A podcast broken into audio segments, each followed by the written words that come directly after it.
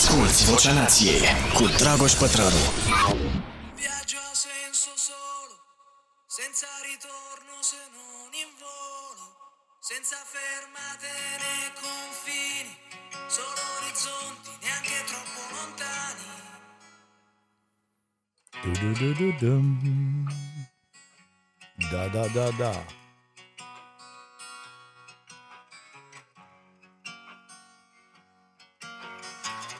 Auzi vioara asta,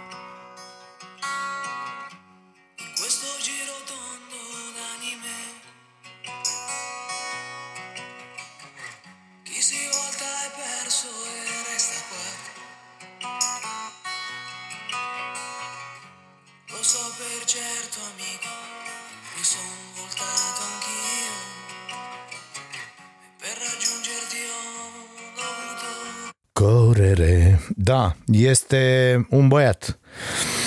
Este un băiat, uh, uh, Gianluca Griniani îl cheamă.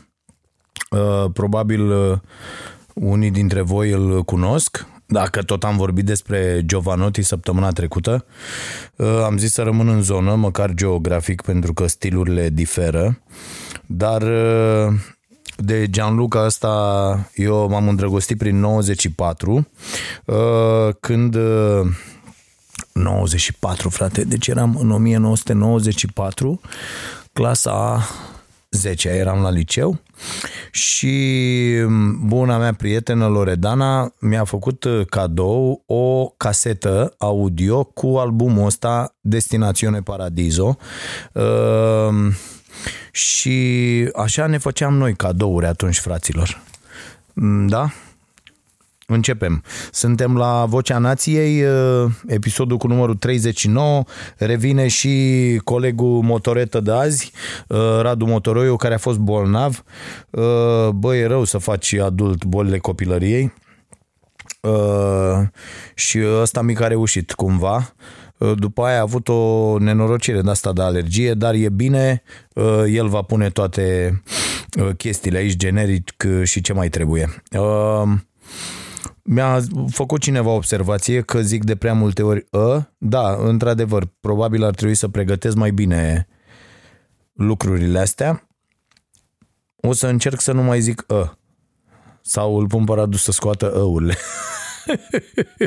Cred că ar da ca dracu. Da, uh, ia uzi, uh, ok, uh, învățăm, învățăm.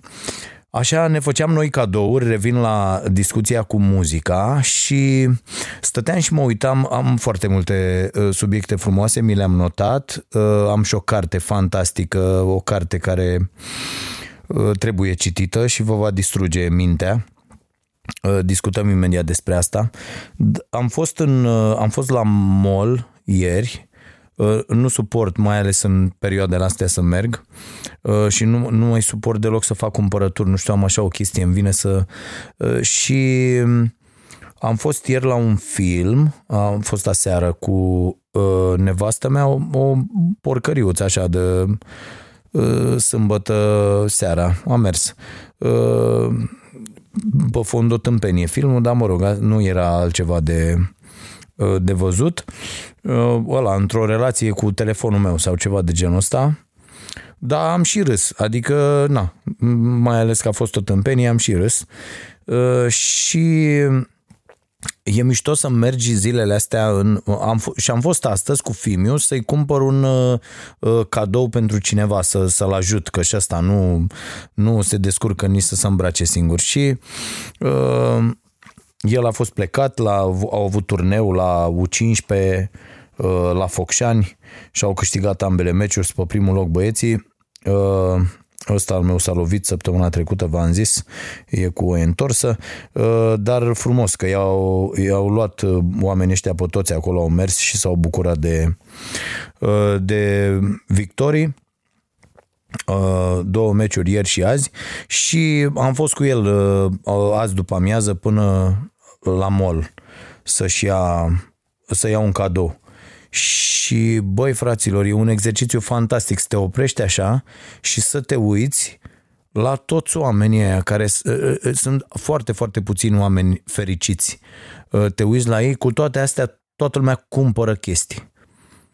mi se pare că am ajuns la un nivel de uh, alienare a- absolut. Adică e, e, e fabulos, A- alergăm ca niște tâmpiți, muncim pentru niște bani uh, și apoi uh, uh, fugim cu ei în aceste uh, biserici ale consumului, uh, aceste um, tâmpenii numite moluri care au uh, și falimentat toate afacerile uh, micuțe și cinstite ale unor oameni și lăsăm toți banii acolo, fraților. Mi se pare o tâmpenie. Și o să, o să vorbim despre asta în, uh, în cele ce urmează. Recomandare de Carte pentru astăzi, ca să bifăm și uh, al doilea subiect uh, și să păstrăm uh, formatul acestui podcast. Uh, cartea este A avea sau A fi. Am lăsat toate lecturile Uh, am vreo șase cărți începute la care citesc și le-am lăsat pe toate pentru că ieri am primit o recomandare de la bunul prieten al uh, uh, acestui podcast, Traian Geană, și îi mulțumesc lui Traian pentru recomandarea făcută. Mi l-a recomandat pe acest Eric Fromm uh, cu a avea sau a fi și cu uh, arta de a iubi, uh, a avea sau a fi nu m-a lăsat azi noapte să dorm și mai am uh, doar câteva pagini, dar m-am întors azi de 100 de ore, am subliniat, mi-am scos idei pentru Ah, deci e incredibil, eu și lucrez la uh, uh, vreo două cărți pe care aș vrea să le uh, scot uh, în uh, 2020.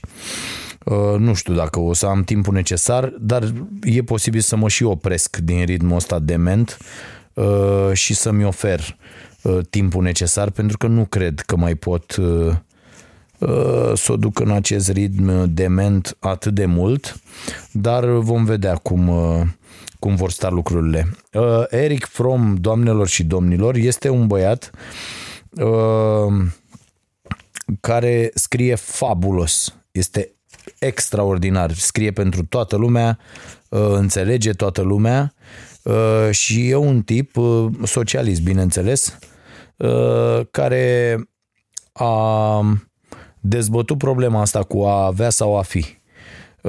Și o să vă citesc câteva lucruri pentru că chiar cred că e bine câteodată mai ales că voi nu aveți foarte mult timp, sunteți foarte ocupați și nu aveți foarte mult timp să citiți, așa că o să vă citesc eu câteva lucruri uh, care mi s-au părut uh, al naibii de interesante. Am recomandat cartea și la uh, și în newsletterul uh, de astăzi.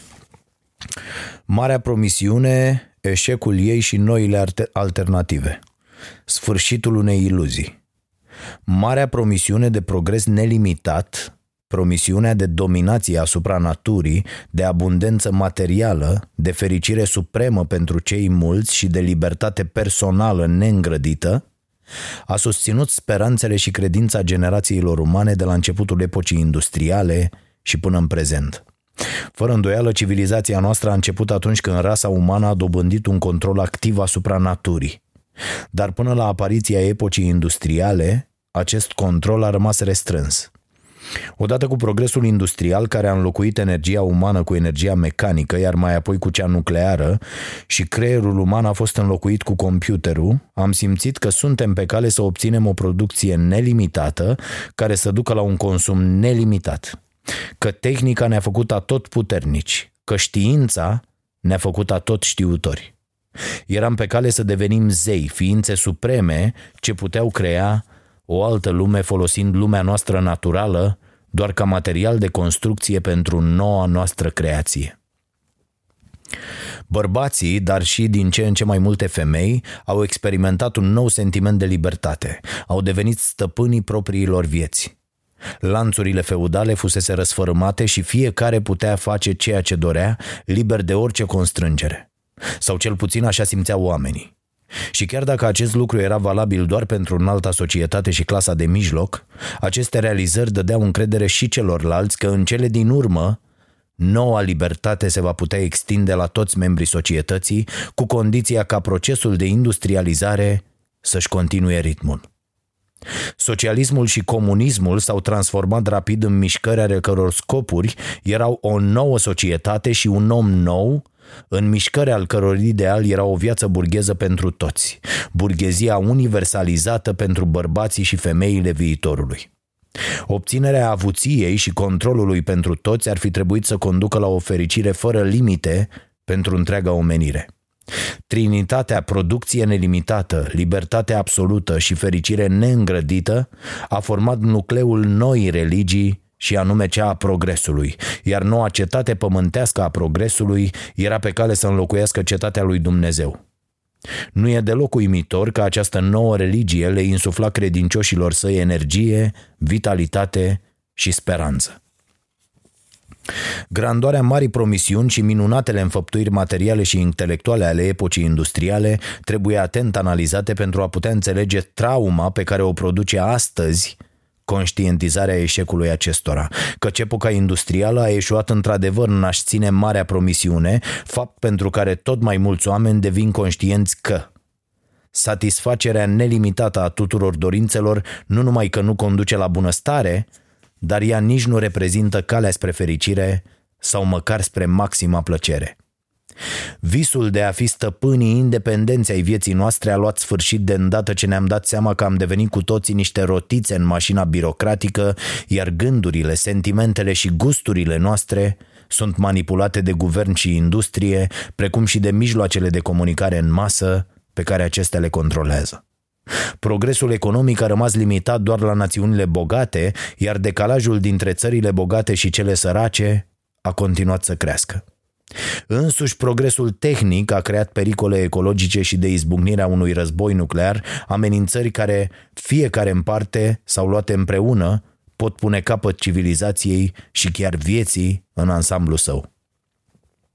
Când a venit la Oslo pentru a-și ridica premiul Nobel pentru pace în 1952, Albert Schweitzer a lansat o provocare la adresa întregii lumi. Citez. Să aibă curajul de a privi în față situația. Omul a devenit supraom. Dar supraomul, cu puterea sa supraumană, nu s-a ridicat la nivelul rațiunii supraumane. Pe măsură ce puterea sa crește, el devine tot mai mult un om sărac. Conștiința noastră ar trebui să fie zguduită de faptul că devenim cu atât mai inumani cu cât ne transformăm mai mult în supra-oameni. Este uh, introducerea uh, acestei cărți, a avea sau a fi, o găsiți uh, în limba română la editura 3. Eu am luat-o ieri de la, uh, o aveau la Cărturești aici la, la Ploiești și pe asta și pe cealaltă, uh, Arta de a iubi, uh, pe aia a început-o deja fimea. Uh, haideți să vă spun despre omul ăsta că a murit în 1980. Iar ceea ce am citit acum, deși pare scris aseară, uh, este scris în 1976. Această carte, bestseller la, uh, la vremea apariției, uh, a apărut așadar în 1976, oameni buni.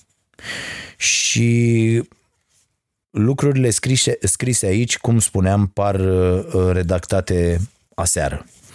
Ehm, o să vă zic în continuare niște lucruri și apoi pe niște teme, eh, niște chestiuni pe care mi le-am eh, subliniat și pe care o să le dezvoltăm un pic. Ehm, de ce a ieșuat Marea Promisiune? Ehm, și zice așa. Eșecul marii promisiuni, lăsând la o parte contradicțiile economice esențiale ale industrializării, făcea deja parte din sistemul industrial prin cele două premize psihologice principale ale sale. Și fiți atenți. 1 că scopul vieții este fericirea, adică plăcerea maximă, definită ca satisfacerea oricărei dorințe sau nevoi subiective pe care o persoană le poate avea. Hedonism radical. Și doi, că egocentrismul, egoismul și lăcomia pe care sistemul trebuie să le genereze pentru a funcționa conduc la armonie și pace. Um Teoria potrivit căreia scopul vieții este realizarea oricărei dorințe a omului a fost afirmată cu claritate pentru prima oară după Aristip de filozofii din secolele 17 și 18. E vorba de un concept care s-a evit cu ușurință atunci când profitul atenție, ce tot vorbim noi aici de mult, atunci când profitul a încetat să mai însemne câștigul pentru suflet, așa cum se afirmă în Biblie și chiar mai târziu în scrierile lui Spinoza, ci a căpătat înțelesul de profit material și financiar. Acest lucru s-a întâmplat în perioada în care clasa de mijloc s-a lepădat nu doar de cătușele politice, ci și de toate miturile de dragoste și solidaritate, crezând că a fi doar pentru sine înseamnă de fapt a fi mai împlinit.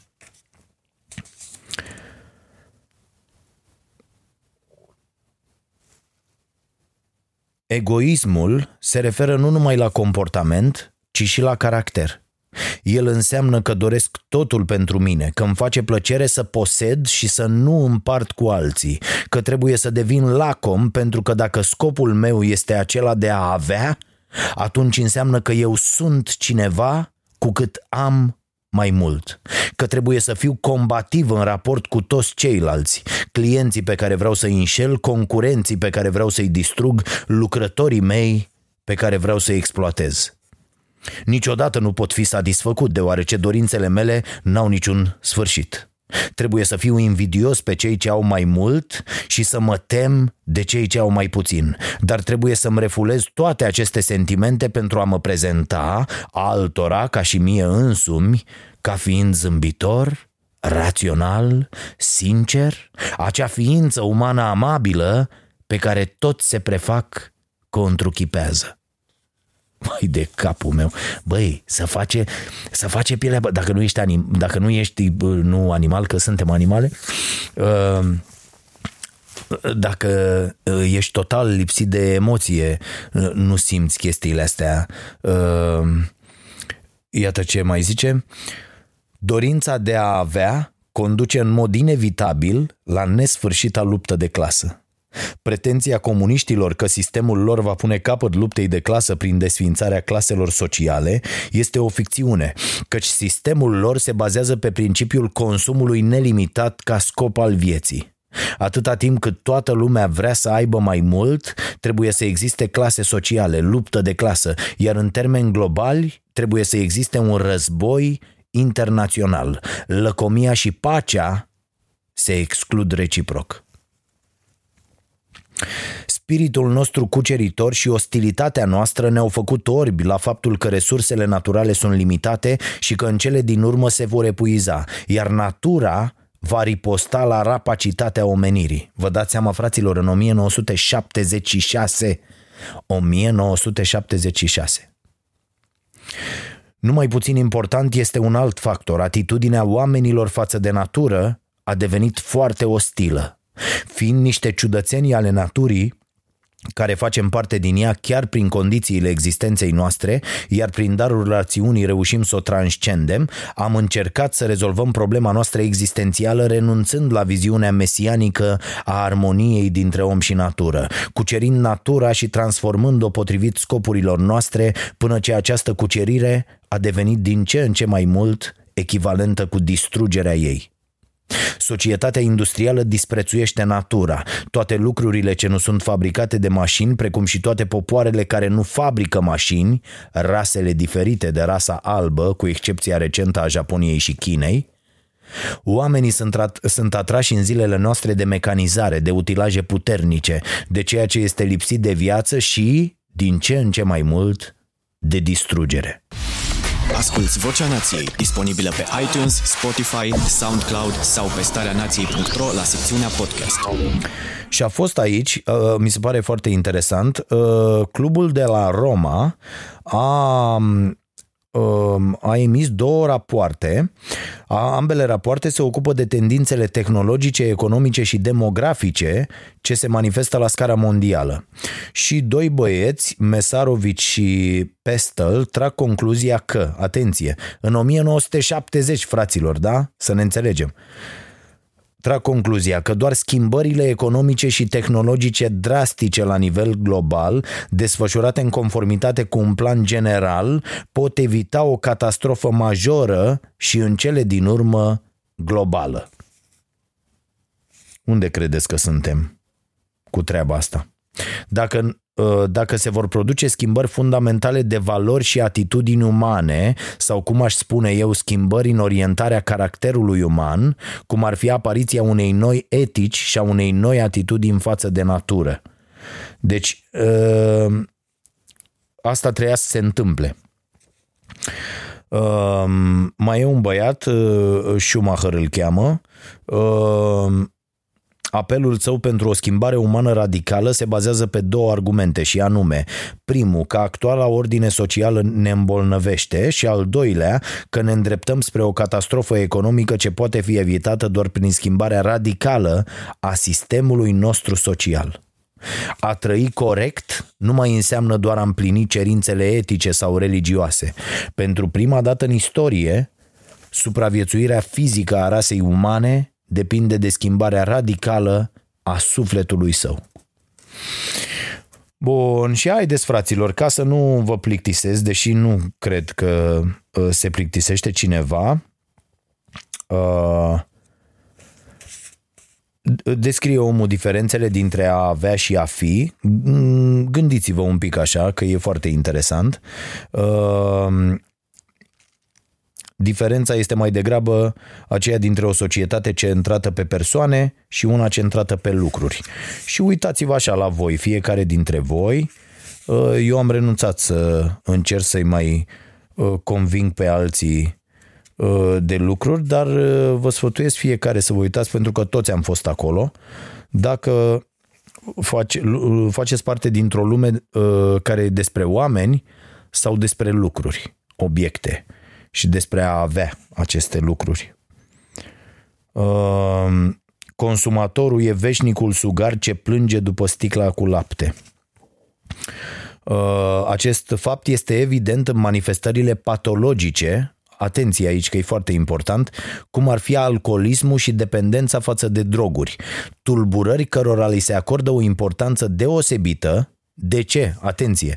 Întrucât efectele lor interferează cu obligațiile sociale ale persoanei în cauză. Uh, și ați observat asta, fraților?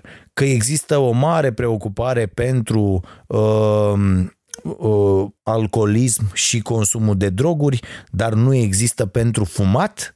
Și nu v-ați întrebat niciodată de ce? De ce nemernici ăștia care vând uh, uh, moarte la pachetele astea de țigări, uh, chiar dacă n-au fost obligați să scrie pe ele că aduc moarte, că nu știu ce, că la la la, de ce le este permis în continuare să facă uh, treburile pe care le fac? Pentru că oamenii care fumează uh, nu Uh, nu renunță la obligațiile sociale, da? Fumatul compulsiv nu este astfel cenzurat, ne spune From, cu toate că este tot o formă de dependență, deoarece nu interferează cu funcționarea socială a fumătorilor, ci doar probabil cu durata lor de viață. Cu alte cuvinte, ne cam doare la spate că niște oameni se omoară zi de zi fumând. Important e, și asta ne convine pentru că nu le mai plătim uh, noi state, să zicem așa, pensie pentru o lungă perioadă de timp. Au ieșit la pensie, cum vor ăștia să ducă acum pe la 70, ieși la pensie sau mori acolo, nu mai iei pensie. Ai cotizat toată viața, dar nu mai iei pensie pentru că uh, mori. Uh, consumul are calități ambigue, alină neliniștea, întrucât ceea ce ai nu-ți poate fi luat, dar el te îndeamnă să consumi și mai mult, pentru că ceea ce ai consumat anterior nu-ți mai oferă satisfacție. Consumatorii moderni se pot identifica cu ajutorul formulei eu sunt este egal ceea ce am și ceea ce consum. Uh, reamintesc, 1976, da? Uh, bun, și haideți să mergem la învățare, fraților. Vreți să vorbim despre educație? Și ce spunea acest domn? Uh, Eric Fromm în 1976. Studenții aflați în modul de existență bazat pe a avea vor asculta o prelegere, vor auzi cuvintele și vor înțelege structura logică și semnificația acestora. În plus, ei își vor da toată silința să-și noteze fiecare cuvânt în caiet, pentru ca mai târziu să-și poată memora notițele și astfel să treacă examenul. Dar conținutul nu devine parte din propriul lor sistem de gândire pe care să-l lărgească și să-l îmbogățească. Mai degrabă, acești studenți transformă cuvintele pe care le aud în unități fixe de gândire sau în teorii complete pe care le înmagazinează. Astfel, ei rămân străini de conținuturile prelegerilor, devenind doar posesorii unei colecții de afirmații făcute de altcineva, care fie că le-a creat el însuși, fie le-a preluat dintr-o altă sursă. Vocea Nației. Nu lăsa școala să-ți distrugă educația. Vă sună cunoscut până aici? Stați să vedeți în continuare.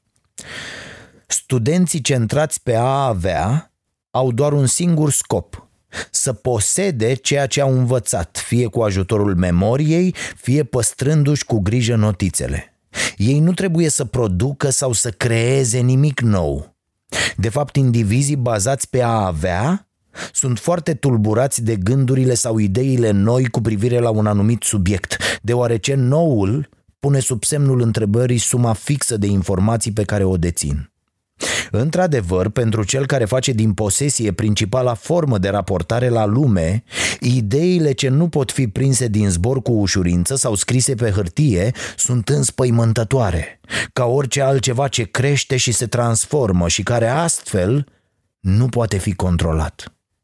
Procesul de învățare are o cu totul altă calitate pentru acei studenți care interacționează cu lumea pe baza modelului lui a fi. În primul rând, ei nu se duc la cursuri, nici măcar la prima prelegere, ca niște tabule rase. Ei s-au gândit dinainte la problemele ce vor fi abordate în cadrul prelegerilor și au în minte anumite întrebări și probleme care sunt ale lor. Fabulos, fabulos, ascultați. Ei s-au preocupat de tema respectivă și ea îi interesează. În loc să fie receptacule pasive de cuvinte și idei, ei ascultă, aud și, cel mai important, primesc și reacționează într-o manieră activă, productivă. Ceea ce aud le stimulează propriile procese de gândire, noi întrebări, noi idei, noi perspective le răsar în minte. Ascultarea lor e un proces viu. Ei ascultă cu interes, aud ceea ce spune vorbitorul și în mod spontan se trezesc la viață ca răspuns la ceea ce aud. Ei nu urmăresc doar să acumuleze o cunoaștere pe care să o ducă acasă și să o memoreze. Fiecare student a fost afectat și s-a transformat. După prelegere, fiecare este altfel decât înainte. Bineînțeles că acest mod de a învăța prevalează doar atunci când prelegerea oferă suficient material stimulativ. La vorbărie goală, Fraților, paranteza mea la vorbărie goală, adică ce se întâmplă la 90% dintre prelegerile din universitățile din România și la 98% dintre cursurile ținute la licee și la gimnaziu și la școala primară. La vorbărie goală nu se poate reacționa. De aceea, în astfel de circumstanțe, studenții centrați pe a fi consideră că e mai bine să nu asculte, ci să se concentreze pe gândurile proprii. Aici ar trebui făcută, cel puțin în trecere, o referire la cuvântul interese, care în limbajul actual a devenit palid și uzat. Uh, nu insist aici, trec mai departe, rămânem la asta cu învățarea pentru că mi se pare extraordinară. Imediat, aici. Rememorarea se poate produce atât în modul de existență bazat pe a avea, cât și în cel bazat pe a fi. Ceea ce contează cel mai mult în privința diferenței dintre cele două forme de rememorare este tipul de conexiune care se realizează. În modul bazat pe a avea, conexiunea este exclusiv mecanică, adică ce se întâmplă în școlile noastre. Precum atunci când legătura dintre un cuvânt și un altul care urmează se stabilește cu fermitate prin repetare. Dar conexiunile pot fi pur logice, așa cum este cea dintre, con, uh, așa cum este cea dintre contrarii, pot fi realizate între concepte convergente sau în raport cu timpul, spațiu și culoarea, ori pot fi specifice unui anumit sistem de gândire. În modul bazat pe a fi, Rememorarea înseamnă amintirea activă a cuvintelor, ideilor, peisajelor, tablourilor, muzicii, adică se pune problema conectării unei singure informații cu multe altele cu care aceasta se află în legătură. Conexiunile nu sunt nici mecanice, nici pur și simplu logice, ci sunt vii. Un concept este conectat cu un altul printr-o manieră productivă de gândire sau simțire care intră în acțiune atunci când cineva încearcă să-și amintească un cuvânt. Un exemplu simplu, dacă asociez cuvântul durere sau aspirină cu expresia durere de cap, am de-a face cu o asociere logică, convențională, dar dacă asociez cuvântul stres sau furie cu expresia durere de cap, pun în legătură informația dată cu posibilele ei consecințe ce mi-au fost dezvăluite de analiza fenomenului. Acest din urmă tip de rememorare constituie în sine un act de gândire productivă. Cele mai izbitoare exemple de astfel de rememorări vii sunt asociațiile libere descrise de Freud, mă rog și aici intră în, în alte amănunte, uh, și să discutăm un pic despre Uh, a, o observație a autorului din Mexic. El a observat că în Mexic uh, oamenii analfabeți sau cei care scriu puțin, foarte interesant, au o memorie cu mult superioară locuitorilor alfabetizați din țările industriale. Și printre altele, asta sugerează că alfabetizarea nu e deloc binecuvântarea ce se dorește a fi, mai ales atunci când oamenii uh, o folosesc doar pentru a citi texte ce le subminează capacitatea de a experimenta și de a-și imagina este uh, ceea ce uh, se numește la noi analfabetism funcțional, adică oamenii uh, au chiar diplome, scriu, citesc, dar nu pricep o iotă, nu știu să pună în practică, nu știu nimic despre asta. Și asta în viziunea doamnei Monica Anisie, uh, noul ministru de la educație, e o chestie foarte ok. E bine, e, e perfect că suntem așa. Da, fabulos. Uh, legat de conversație, uh, Uh, să, să-mi ziceți dacă uh, vă place o astfel de desfășurare, că am multe, foarte multe uh, lucruri de-astea pe care aș putea să, să vi le citesc. Uh, dacă nu, uh, o să zici, vorbesc tot cu părerile mele tâmpite despre lucruri și uh, o ținem așa. Deci aștept uh, reacțiile voastre. Despre conversație. Uh, și aici mi se pare foarte interesant uh, acest capitol despre conversație, uh, diferența asta dintre a avea și a fi. Uh, fiecare se teme să-și schimbe părerea, tocmai pentru că ea este una dintre posesiunile sale, iar pierderea ei ar echivala cu o sărăcire. Situația este oarecum diferită într-o conversație ce nu se intenționează a fi o dezbatere – Cine n-a avut experiența întâlnirii cu o persoană, cine n-a avut experiența întâlnirii cu o persoană distinsă prin poziția, renumele sau calitățile sale reale sau cu o persoană de la care se dorește ceva, o slujbă bună, iubire sau admirație? În fiecare dintre aceste situații, mulți oameni tind a fi cel puțin ușor neliniștiți și adesea ei se pregătesc pentru o astfel de întâlnire importantă. Se gândesc la subiectele care l-ar putea interesa pe celălalt, se gândesc dinainte cum ar putea începe conversația. Unii chiar planifică întreaga conversație din punctul lor de vedere.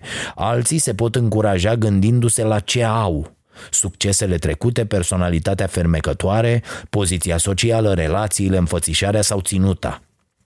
Într-un cuvânt, ei își cântăresc mental propria valoare și pe baza acestei evaluări își prezintă marfa în conversația care va urma. Persoana care face acest lucru bine va impresiona într-adevăr mulți oameni, deși impresia creată se datorează doar în parte performanței individului și în mai mare măsură simplității de gândire a majorității oamenilor. Însă dacă actorul nu e suficient de abil, spectacolul va fi rigid, improvizat, plictisitor și nu va stârni un mare interes.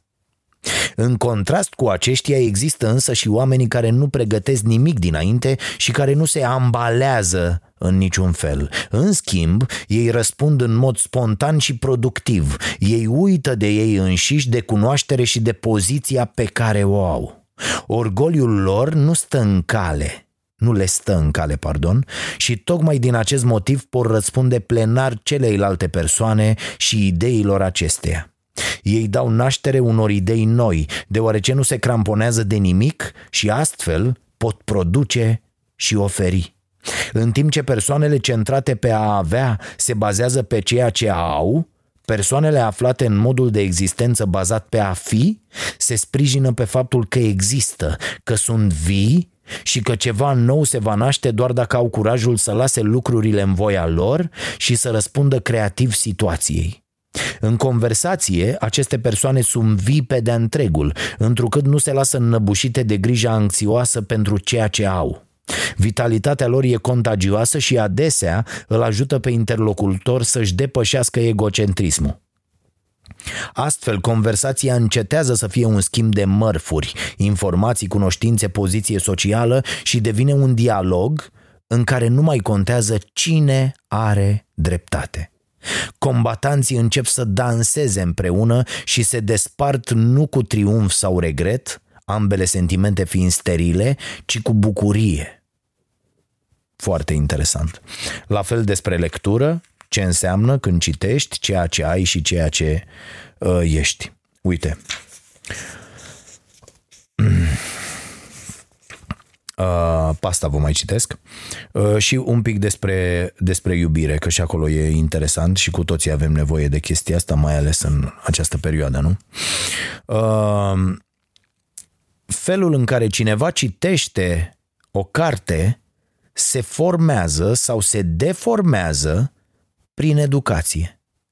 Școala urmărește să dea fiecărui elev o anumită cantitate de avuție culturală, iar la sfârșitul perioadei școlare ea atestă faptul că elevul și-a însușit-o cel puțin la limita inferioară, adică a luat 5. Elevii sunt învățați să citească o carte pentru a putea repeta gândurile principale ale autorului. Așa îi cunosc elevii pe Platon, Aristotel, Descartes, Spinoza, Leibniz, Heidegger, Sartre. Deosebirea dintre nivelurile diferite de educație, liceu și facultate, se află mai ales în cantitatea de avuție culturală care este dobândită și care corespunde în linii mari cu cantitatea de proprietate materială pe care studenții o vor putea deține mai târziu în viață. Așa zi și studenți excelenți sunt aceia care pot repeta cel mai exact ceea ce a spus fiecare filozof. Ei sunt precum un ghid bine informat dintr-un muzeu. Ceea ce ei nu învață este ceea ce trece dincolo de această cunoaștere de tipul proprietății. Ei nu învață să-i pună la îndoială pe filozofi, să discute cu ei, nu învață să fie conștienți de contradicțiile filozofilor, de faptul că aceștia nu discută anumite probleme sau că evită anumite chestiuni.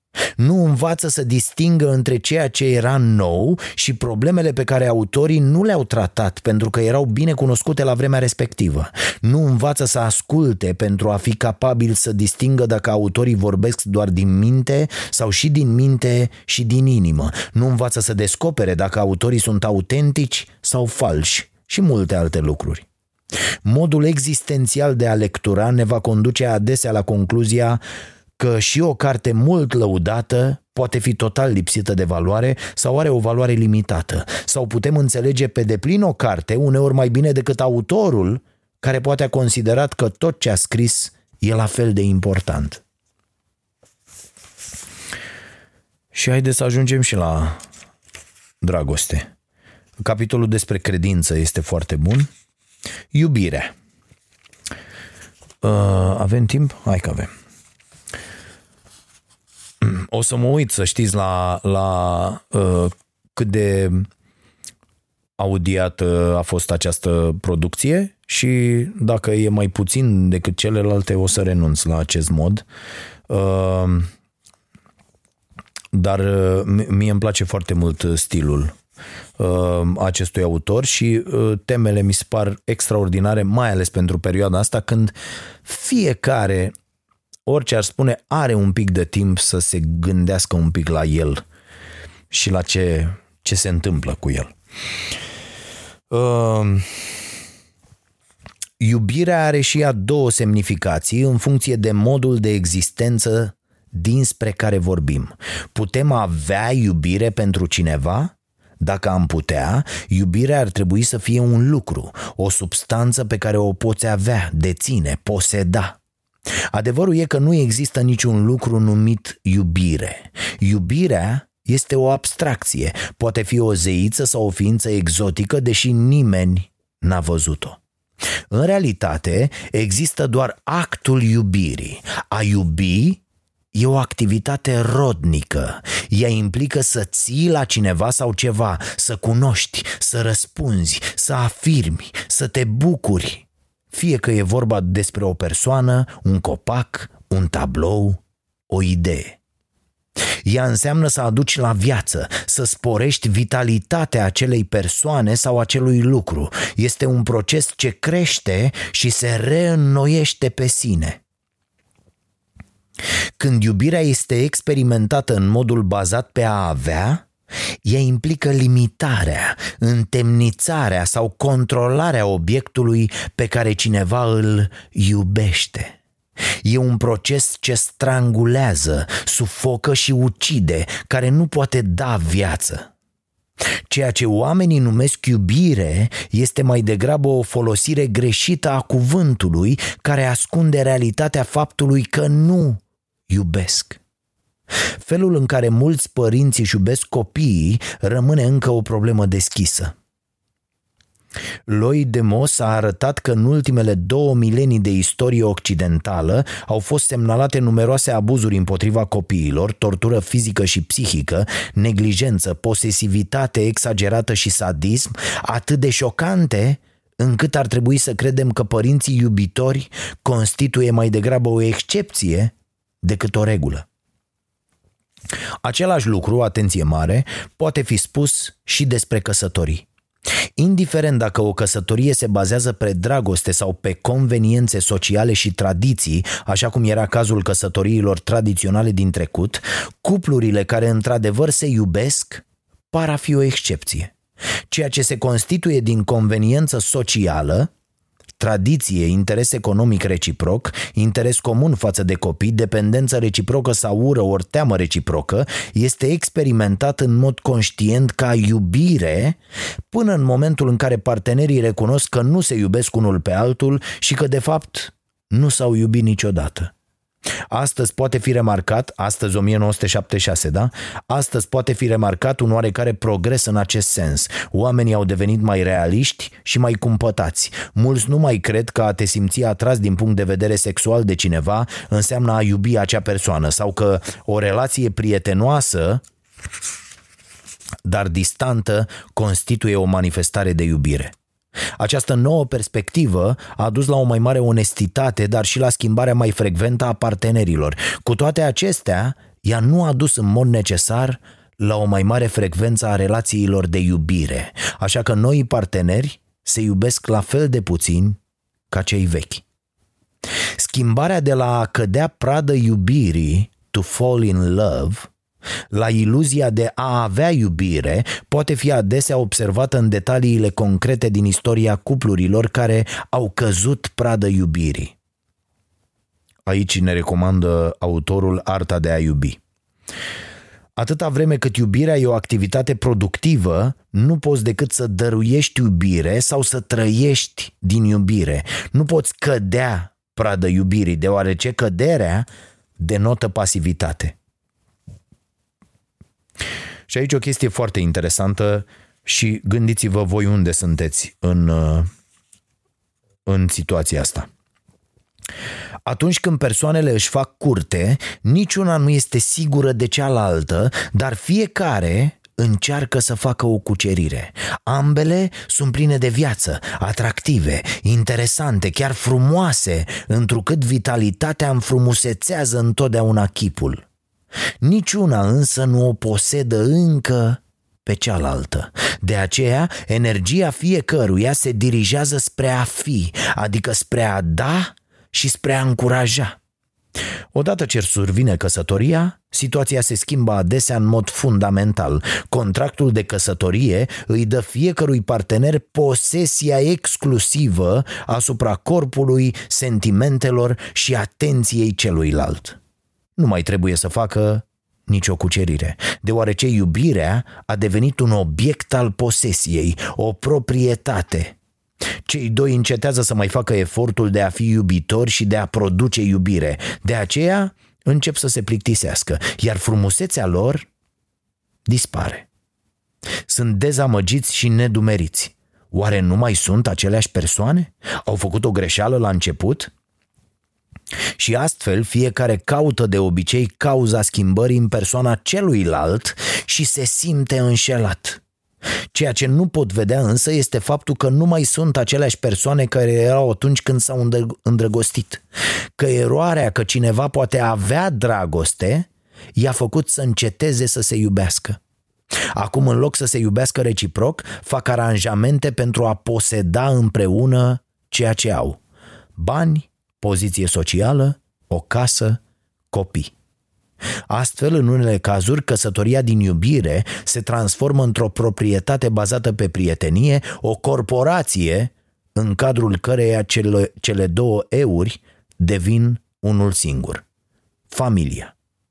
Când un cuplu nu-și poate reînnoi sentimentele anterioare de iubire, cele două persoane pot avea iluzia că un alt partener le va putea satisface năzuințele. Fiecare simte că tot ceea ce își dorește este iubirea.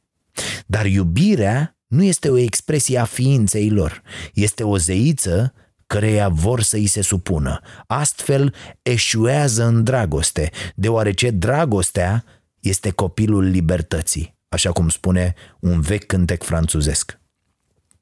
Iar cel ce o venerează pe, zei, pe zeița dragostei va deveni în cele din urmă atât de pasiv încât se va plictisi și va pierde tot ce i-a rămas din atractivitatea sa de odinioară.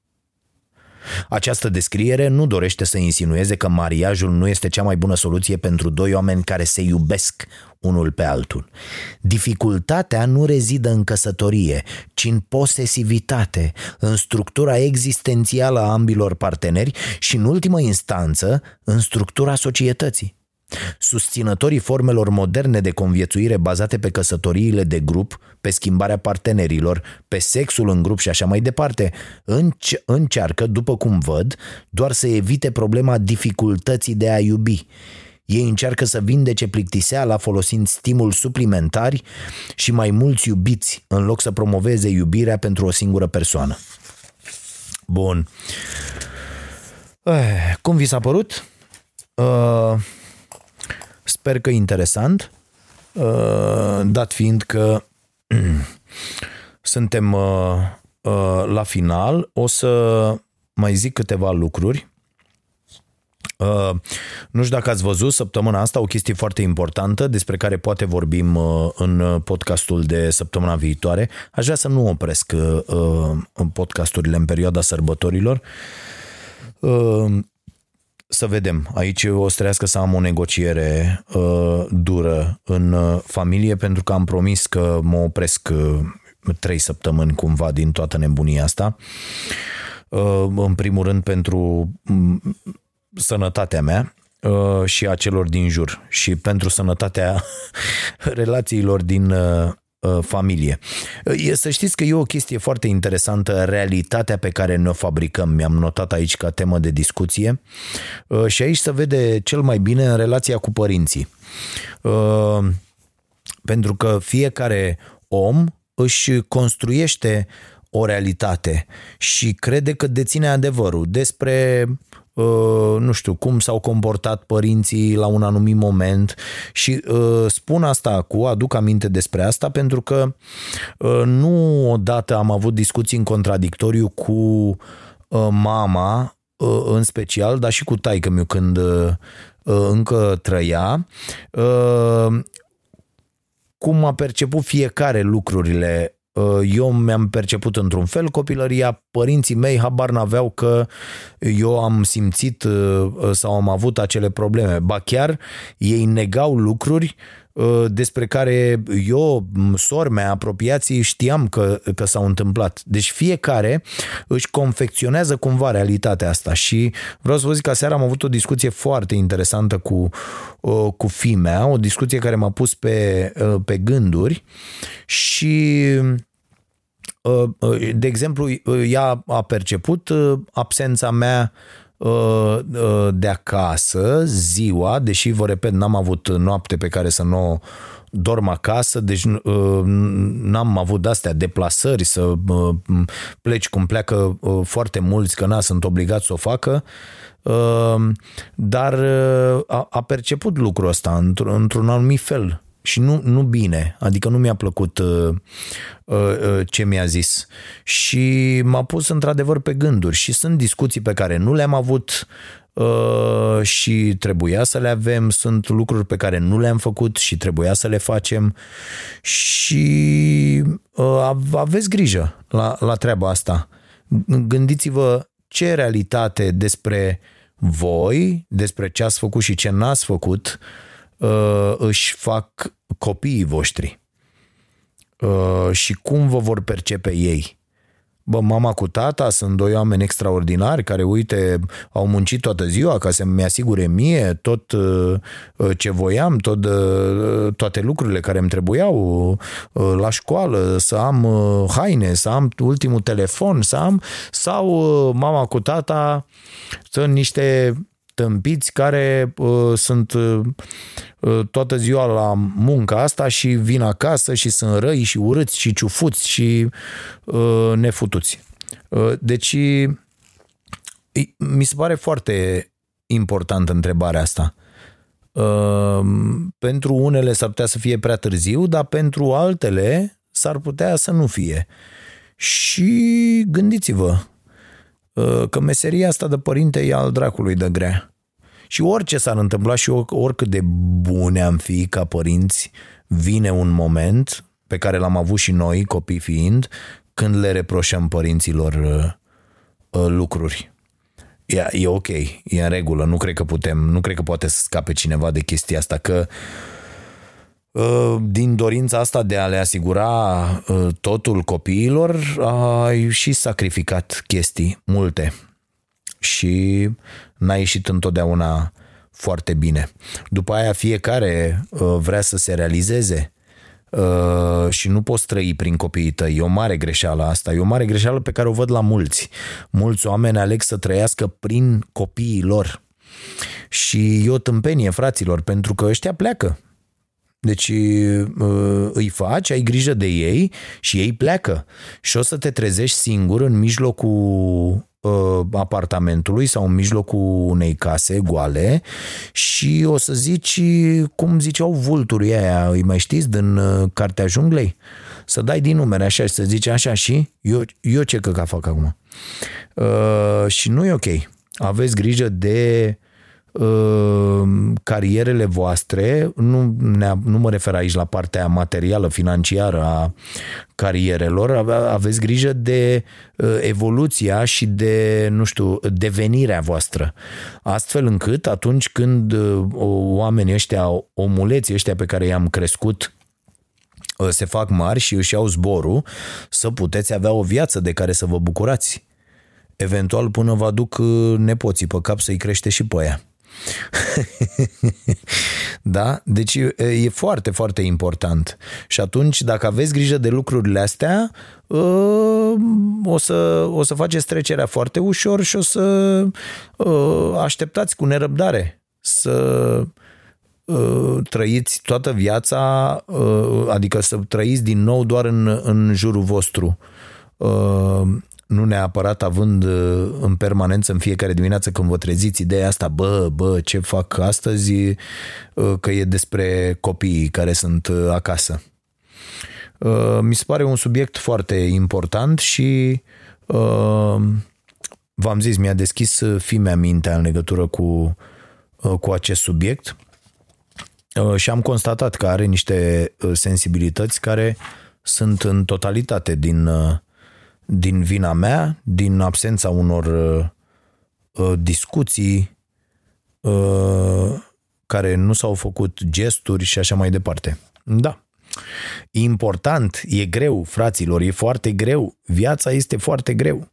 Uh, așadar, uh, cine vrea să răspundă până săptămâna viitoare, aștept cu nerăbdare mesajele voastre și aștept să-mi răspundeți la întrebarea asta, cum vedeți voi lucrurile, a avea sau a fi. Cineva mi-a scris pe Instagram Uh, și vă sfătuiesc să vă faceți cont pentru că nu mai stau pe uh, mizeria aia de Facebook. Mi-e mult mai uh, uh, simpatic uh, Insta uh, și am pus acolo o fotografie cu coperta acestei cărți și câteva cuvinte și mi-a scris cineva că ar pune un și, a avea și a fi. Și uh, chiar există o carte uh, care se numește așa, ideea e că nu e nicio șmecherie, tată. Deci aici uh, definiția și diferența între cele două e foarte clară. Sunt două mindset-uri, ca să uh, îi fur termenul lui Carol Dweck, uh, diferite. Adică nu poți fi setat în ambele moduri în același timp. Adică nu poți să fii și on și off în același timp, da? Ori ești, i-a apăsat butonul o pornit, ori i-a apăsat butonul oprit. E, e o foarte mare diferență. De aceea ă, aș rămâne la această distinție clară, a avea sau a fi. Și o să vedeți, eu am stat și am analizat astăzi foarte mult, ă, că de-aia încerc să fiu pe modul a fi de fiecare dată când citesc o carte și uh, pasajul ăla nu degeaba vi l-am citit, că e foarte important asta. Cum ne însușim toate lucrurile pe care le citim într-o carte și cum le uh, uh, cum ne analizăm după aia, cum ne schimbă uh, acea carte. Și este foarte important că m-am gândit la diverse uh, situații din viața mea și am constatat că pe unele sunt setat pe modul a avea și pe altele, destule, și asta m-a bucurat, sunt setat pe modul a fi. Iar pe chestia asta de învățare sunt permanent pe modul a fi. Uh, și uh, vă sfătuiesc și pe voi să apăsați uh, pe modul a fi uh, când vine vorba despre uh, educație, despre a evolua, a deveni Uh, și o să vedeți că foarte, foarte multe lucruri se schimbă. În primul rând, devenim mult mai empatici. Și am constatat chestia asta la, la mine în ultima vreme. Bineînțeles că vine și odată cu vârsta, odată cu experiența, odată cu uh, toate lucrurile astea, dar uh, avem mai multă răbdare, înțelegem mai mult, nu mai reacționăm ca niște cretini, cel puțin eu, am eliminat, cred că 90% dintre reacțiile cretine pe care le aveam față de foarte multe lucruri. Și cred că asta înseamnă până la urmă a crește, a evolua. Hmm, ce să zic? Uh, v-aș lăsa cu gândul ăsta, dar vreau să vă spun o chestie care mi se pare interesantă. Uh, de săptămâna asta, podcastul Vocea Nației Uh, face parte dintr-o rețea pusă la cale de Dragoș Stanca uh, de la Think Digital. Join the podcasting revolution. Sute de mii de români ascultă un podcast. Descoperă un mediu de comunicare complet nou la adresa thinkdigital.net slash podcasts. Uh, și au făcut ei acolo o rețea în care au băgat mai multe podcasturi. Uh, am acceptat treaba asta uh, făcând o promisiune fermă de la început uh, anume că tot, toate încasările care vor veni în urma uh, acestei mișcări uh, vor merge exclusiv în, uh, în acele burse pe care noi le acordăm unor copii din uh, niște familii uh, cu probleme uh, financiare.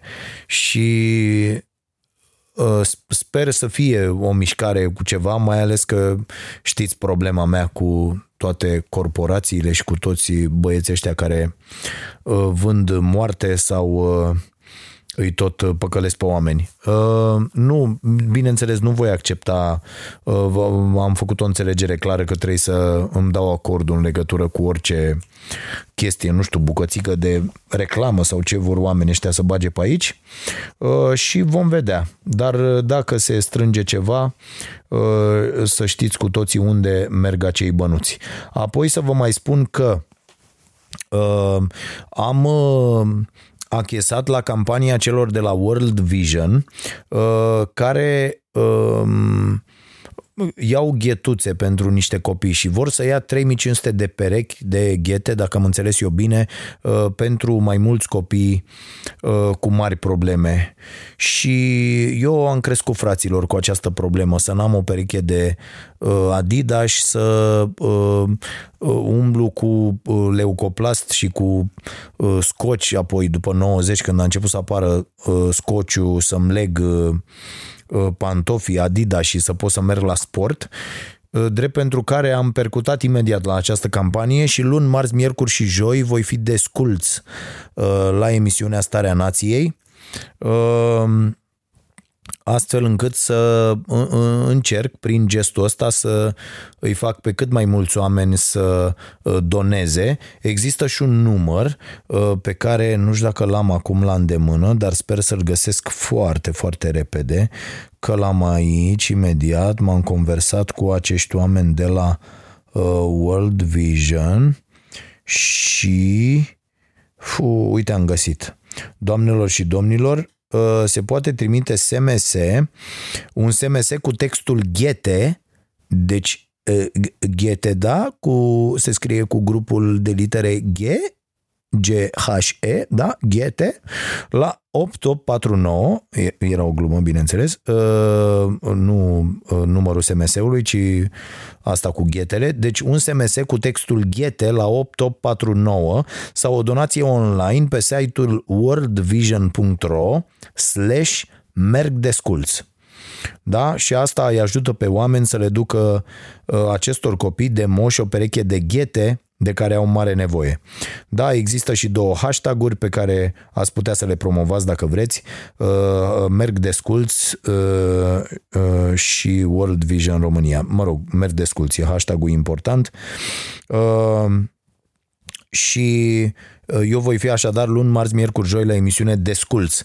Uh, să vedem cum o să fac asta. Uh, sunt patru invitați importanți uh, săptămâna asta la emisiune. Uh, avem confirmări pentru luni. Uh, Costel Alexe, ministrul mediului, discutăm despre treaba asta cu pădurile, care, wow, a început să ne preocupe acum, incredibil, când nu mai e aproape nimic de tăiat și vom discuta. Marți va fi Raluca Turcan la emisiune, o să vă povestesc săptămâna viitoare.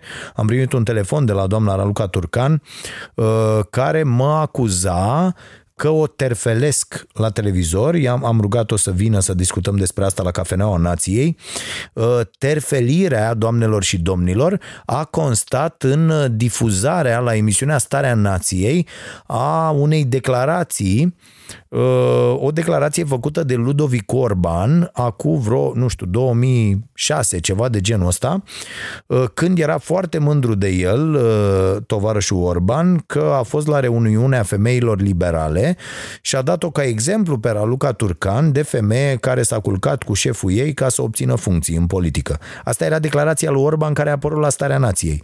Pentru că am difuzat această uh, înregistrare, doamna Turcan a considerat că am uh, terfelit-o, uh, drept pentru care am chemat-o la Cafeneaua Nației și a, uh, a acceptat să vină spre surprinderea mea și sper să avem marți o discuție interesantă. Mâine aștept o confirmare de la dragul nostru Gheorghe Zanfir pentru miercuri, iar joi am deja confirmarea uh, și am mare emoții pentru întâlnirea asta de joi. Uh, pentru mine, cel puțin, va fi o întâlnire extraordinară. Uh, draga noastră prietenă extraordinară, Angela Gheorghiu, uh, vine, uh, este în România și vine joi, deși are un program nebun uh, timp de două zile uh, și a făcut timp nu doar să ne acorde un interviu și a înțeles că nu putem face asta decât la noi în studio și vine acolo. Deci joi, uh, la ultima ediție Starea Nației, asta e surpriza pe care v-am uh, pregătit-o uh, și sper să vă placă foarte tare. Uh, bun. E, acestea fiind spuse, o să fiu desculț așadar la emisiunile astea. Doar săptămâna asta mai avem emisiune, de luni până joi, și apoi luăm o vacanță până pe 13 ianuarie. Încerc să rămân cu podcastul uh, și, bă, mi-am luat și eu un pic de apă aici. Da, că am uh, citit destul de mult. Așa, scuze, că nu mai puteam să vorbesc. Uh, și sper să strângem și cu ghetuțele, facem și un uh, bilanț și revenind din 13 ianuarie, atenție însă, vor fi materiale uh, și chestii și discuții uh, pe care le vom face atât pe, pe Facebook cât și pe YouTube. Și uh, eu vreau să vă spun sincer că am vrea să ne orientăm uh, anul ăsta 2020 foarte mult pe partea asta de online, uh, astfel încât să putem susține uh, această fabrică, Starea Nației, uh, exclusiv din ceea ce uh, dați voi, din susținerea voastră, uh, pentru că din ce în ce mai multe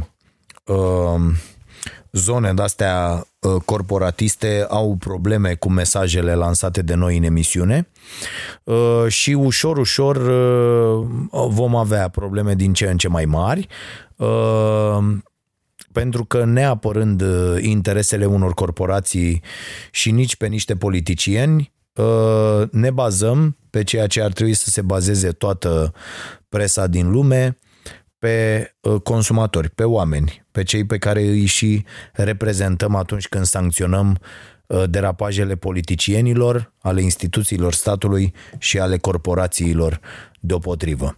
Deci dacă vreți să susțineți acest demers și să existe în continuare această emisiune și după uh, 2020, uh, abonați-vă la canalul nostru de YouTube sau intrați pe stareanației.ro și uh, apăsați butonul donează, banii aia ajung tot la noi, dar la proiectul uh, Școala Nației pe care sperăm să-l lansăm Uh, încă din ianuarie anul viitor și asta vom face în această pauză.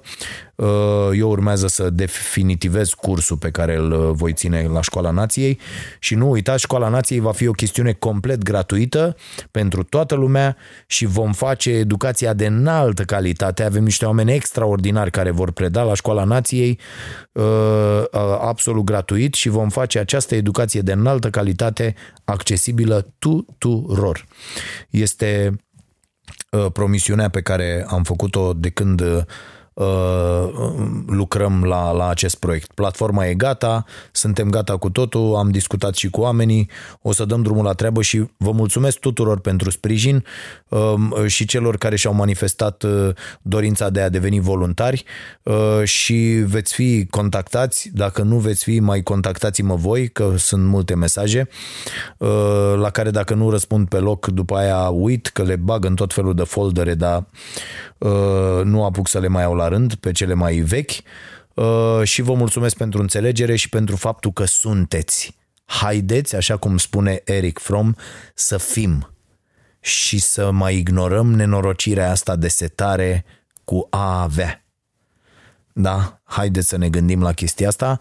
Dormiți pe ea, cum spune englezul, și uh, scrieți-mi la dragoșaronpătraru.ro aștept opiniile voastre, inclusiv dacă vă place chestia asta, poate nu atât de mult, dar să citim cât un pasaj, două, din cartea săptămânii, uh, mie mi se pare o idee foarte bună, mai ales pentru cei care nu au uh, timpul necesar uh, să, să citească, pentru că sunt uh, foarte mulți și în această situație. Mulțumim, săptămână senzațională să aveți, Uh, și încercați să fiți voi și să vă bucurați de voi și ai voștri și de prieteni și de toată lumea în perioada asta mai degrabă decât să cheltuiți, decât să faceți tot felul de nebunii. Și apropo de cadourile pe care ni le făceam când eram mici. De pildă, erau acele casete audio, făceam selecții cu muzică, selecții la care munceam câteodată câte o lună și uh, mai erau chestiile astea, scoteam versuri, uh, făceam cu ele uh, poezii, albume, uh, cărți, caiete, tot felul de nebunii. Uh, um, uh, și asta mi se pare extraordinar, că nu mai facem chestia asta, mergem și luăm totul de gata, nimeni nu mai face o, o treabă, bă, o, o scrisoare, o, uite, eu asta mi-aș, mi-aș propune pentru aceste sărbători, să-mi iau o după amiază și să uh, fac o, cu o scrisoare mică, așa, la o, o pagină către cei cărora uh, vreau să le uh, dăruiesc neapărat uh, ceva. Nu știu, mi se pare o chestie extraordinară, un cadou mai important decât uh, orice în lumea asta dementă în care trăim și în care nu mai apucăm să ne zicem bă, hai noroc, ce dracu faci, ești bine, te iubesc, uh, mi-a fost dor de tine, nu știu. Hm? Gândiți-vă. Nu uitați să fiți buni, dragii mei.